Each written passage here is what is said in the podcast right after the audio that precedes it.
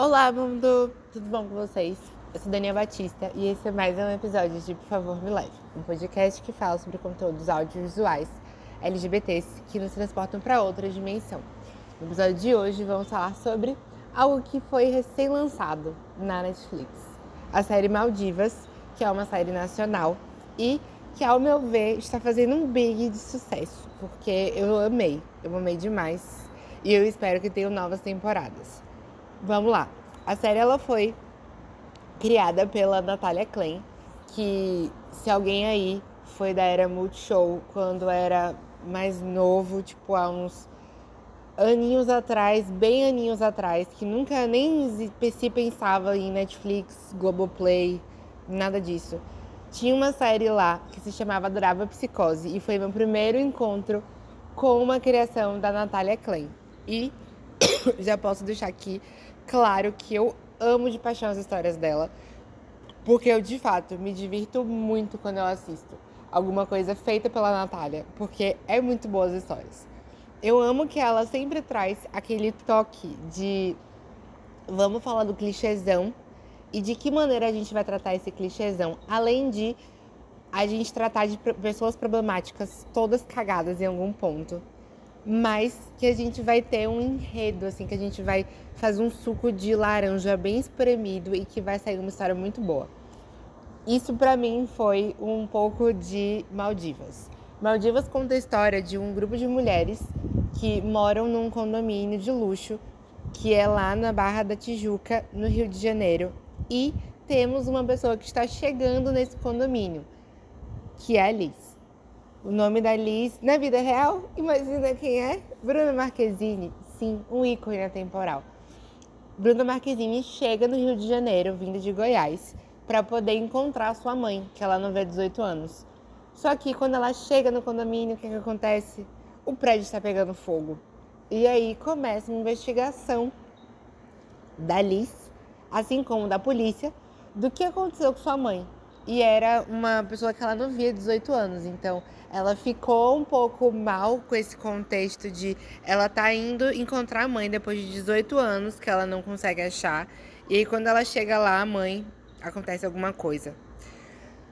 Nesse rolê, a gente acaba vendo o início de uma história de investigação policial acontecendo, onde Liz ela acaba encabeçando em muitos momentos essa investigação e ela também conhece a pessoa que está à frente da investigação no Rio de Janeiro, que é o Denilson.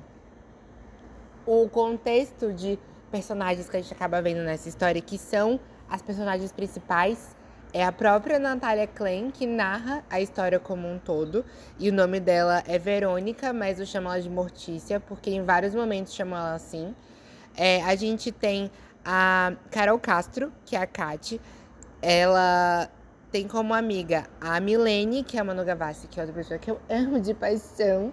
Quem me conhece e vê quando eu posto meu, meu compilado de 2000 e tantos, assim, do final do ano do Spotify, sempre sabe que Manu Gavassi está entre o top 5 em alguma música ou no álbum mais escutado, o artista mais escutado. E é isso, amo Manu Gavassi, sou fã de carteirinha. Oi, Manu, tudo bom? Enfim, a gente tem Manu Gavassi, que é uma das que estão à frente ali também na história. A gente tem a Sharon Menezes, que é uma pessoa que vai ser um ponto alto nesse episódio, porque ela é casada com o, a representação LGBT da história, que é o Cauã. E a gente tem aí o, o contexto inicial das pessoas que, que fizeram parte dessa, dessa trama principal. A mãe da Alice, que é a mãe da Bruna Marquezine, é a pessoa que representa a Leia, ou Patrícia. E Patrícia foi a pessoa que foi a primeira mãe em novela de Bruna Marquezine na sua história televisiva. Em Casos de Família, se eu não me engano, uma novela da Globo. Bom, na história a gente vê essa trama da investigação policial, a gente acaba descobrindo também falcatruas de outras pessoas que estão ali. E eu acho que é um ponto legal da história, a gente vê o clichêzão de como que é a vida de uma pessoa rica mas a gente também vê os perrengues que essas pessoas acabam fazendo para poder conseguir o dinheiro.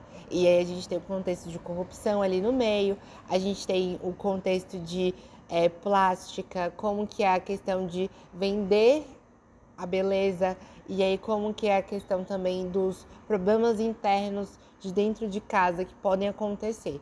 Eu achei a série nessa construção muito legal porque eu acho que quando a Natália Klein ela, ela traz esse esse rolê de a gente vai pegar o que acontece no dia a dia, vai mostrar os problemas, a gente fazer um grande suco de laranja, com a laranja vai espremer ela até o fim. Eu amo, porque ela entrega muita coisa massa ali naquele momento. E eu acho que um ponto que foi criticado muito pelo público foi justamente a criação desse roteiro, o formato clichê, mas foi uma coisa que eu amei. Eu amei muito. E tem inserções das, das pessoas que estão envolvidas na história que eu gostei muito. Um ponto que eu digo é que os momentos de surpresa, quando a gente vai descobrindo a história, eles são um pouco falhos na hora de dar aquele boom do susto, mas eles acontecem de uma maneira muito boa. Mas também porque eu tinha. Eu, eu, foi assim, eu assisti dois ou três episódios em um dia, no dia que saiu a série, e o restante no dia seguinte. Então, no primeiro dia, eu meio que fiz o um mapa mental que Liz faz na parede com o caso e comecei a tentar descobrir quem foi que fez cada situação que vai aparecendo. E eu acertei todas e eu amo muito. Foi um rolê assim que eu fiquei pensando possibilidades e, e tipo, vendo o que era passado na tela e deu tudo certo. Eu, eu consegui adivinhar tudo que estava ali sendo apresentado e eu gostei muito nesse quesito. Inclusive, se fosse interativo da gente, tipo, dar as nossas apostas no começo, eu acho que seria legal esse, esse rolê se acontecesse. Fica a dica, Netflix, que eu já vi vocês fazendo uns filmes de rolê interativo que não dão certo. Todos os, os finais possíveis sempre são um único final e eu acho isso bizarro. Mas se vocês botassem, tipo, apostas durante o filme, eu acho que seria um, um rolê bem interessante. E aí, tipo, liberar uma cena adicional, sabe? Se você acertasse. Algo assim. Eu acho que seria bem legal. Mas enfim, vamos continuar. É, a série tem como personagem LGBT o Cauã, que é o marido da Sharon Menezes, e eles têm um relacionamento aberto nessa história. A, a ideia desse relacionamento aberto acaba sendo um quesito que gera outras discussões e eu achei isso muito interessante, porque é, cada um fica com uma pessoa, não vou dar muito spoiler assim do além do relacionamento deles, porque vocês têm que assistir o, a indicação, mas a pessoa que ele fica é um homem, e aí a pessoa que ela fica é também um homem. A Sharon Menezes fica com cara e o Cauã fica também com cara. E o que acontece é que, primeiro, a Sharon Menezes, ela, ela recebe fotos desse cara que ela tá ficando. E isso pode gerar o contexto do que vai vir, tipo, num possível futuro. Que é, ela tá abrindo meio que uma, uma empresa, ela tá abrindo um estabelecimento e a visão pública se isso for descoberto, pode da causar danos irreparáveis para ela. E aí, o mesmo acontece com ele, mas isso não é possibilidade de discussão. Tipo, meu Deus, você pode ficar fudido no fim das contas. Não.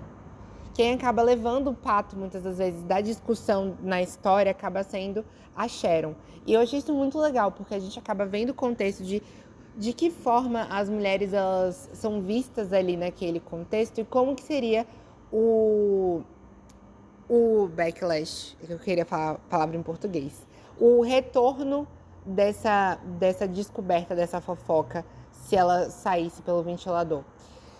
E aí é, eu acho legal quando quando a Sharon fala, se fosse contigo que fosse descoberto o relacionamento aberto, o casamento aberto que eles tinham, você ia ficar de boa. Mas como é comigo, isso vai muito mais profundo nesse sistema que a gente vive. E eu achei isso muito massa de ser abordado.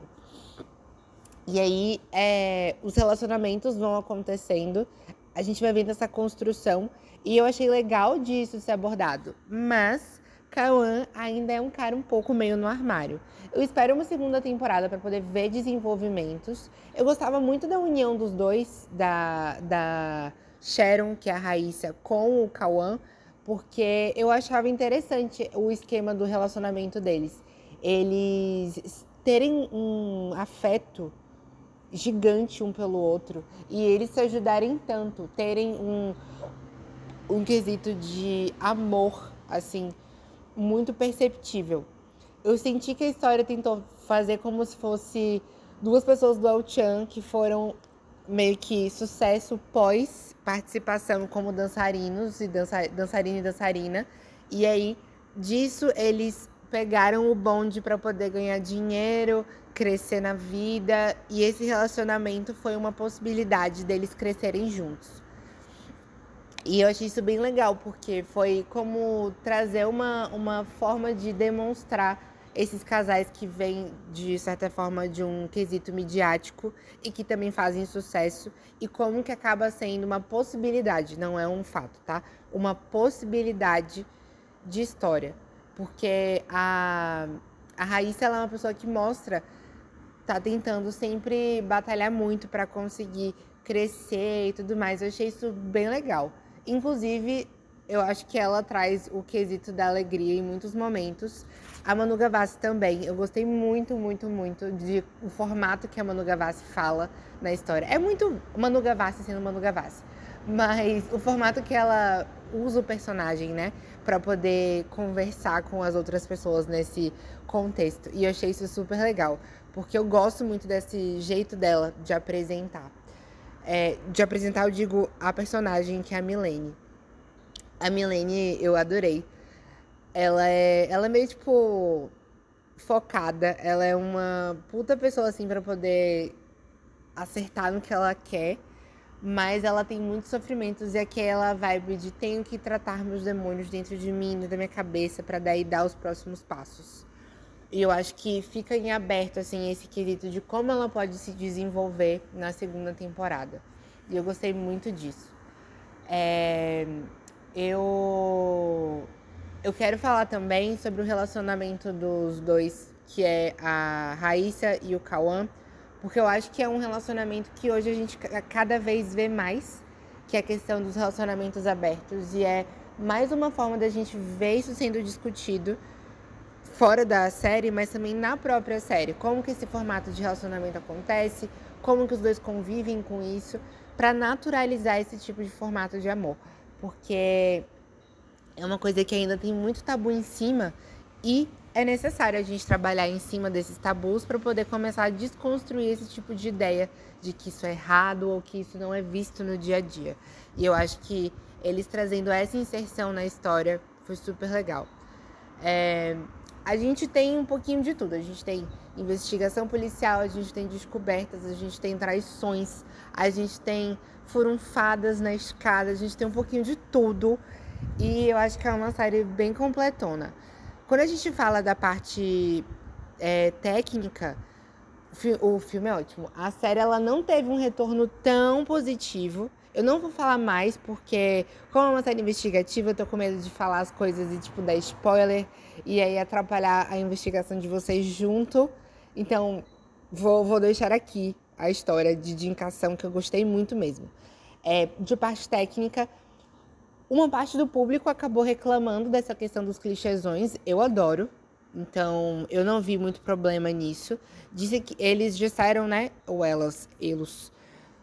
As pessoas falaram que era um formato de, de série que já foi batido algumas vezes e que deu certo, e aí foi uma tentativa de novo de fazer mais uma história.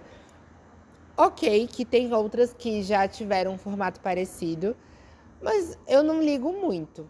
Sendo bem sincero, eu acho que a série valeu a pena do que foi contado. E eu gostei muito do enredo. Eu gostei muito das personagens que foram criadas, então, para mim, deu tudo certo. É, as notas que a gente encontra na internet, como saiu ontem a série, Rotten Tomatoes não tem ainda é uma decisão de qual nota foi dada. No IMDB, a nota é 5,2 de 10. E aí, quando a gente faz a, a diferença assim para uma nota se fosse 5, a gente encontra uma nota de 2,3. Eu achei a nota um pouco baixa. mas eu daria total um 4,5 para 5. Eu gostei muito. No Filmou, inclusive, a gente encontra uma nota de 3,3, mas a quantidade de pessoas que votaram é muito baixa também. Então fica um, um contexto um pouco em cima do muro ainda. Precisa de mais tempo para poder ter uma nota mais, mais encorpada e realista. Porque muita gente está dando notas muito baixas e também tem pessoas que estão dando notas mais altas. E fica aquela ainda no muro de qual é o retorno da série.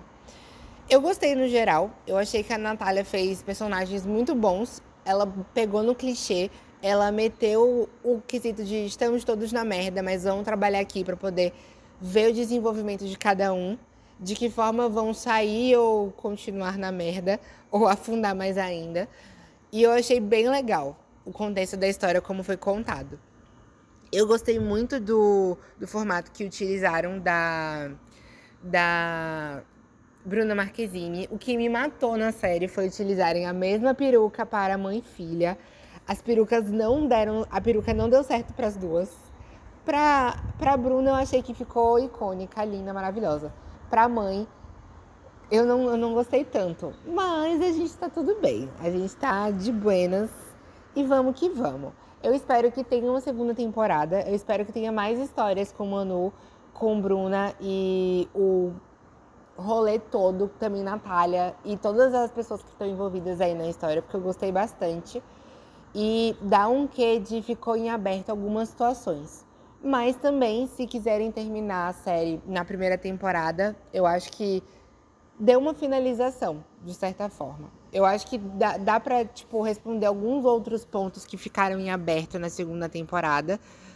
Mas é isso. Netflix. Como as próprias meninas disseram no primeiro teaser, Netflix é rainha do cancelamento de séries que fazem sucesso ou não. Então a gente nunca sabe qual vai ser o futuro de fato. Espero que seja um futuro promissor e que tenha outros episódios aí. Bom, se vocês gostaram do episódio e também da indicação, por favor, podem me falar. Vou estar lá no encor.fm barra favor me leve. Vocês podem me mandar mensagem de áudio por lá. E também vocês podem encontrar é, o link direto para os vídeos no YouTube você pode também encontrar o link direto para o meu Instagram, que é Dani, com dois N's e Y, Dani Batista 2. E também vocês podem encontrar alguns links diretos para as plataformas de streaming. Vocês podem também procurar, por favor, me leve lá nas plataformas de streaming direto, que dá tudo certo, tudo lindo. E se vocês também quiserem me ajudar compartilhando com mais pessoas para ter um maior alcance com pessoas novas. Eu vou amar muito, muito, muito, muito, muito. Espero que vocês possam compartilhar com as pessoas que vocês conhecem para me ajudar um pouquinho. Obrigado por quem tá ouvindo. Um beijo no core. Até o próximo episódio. E tchau.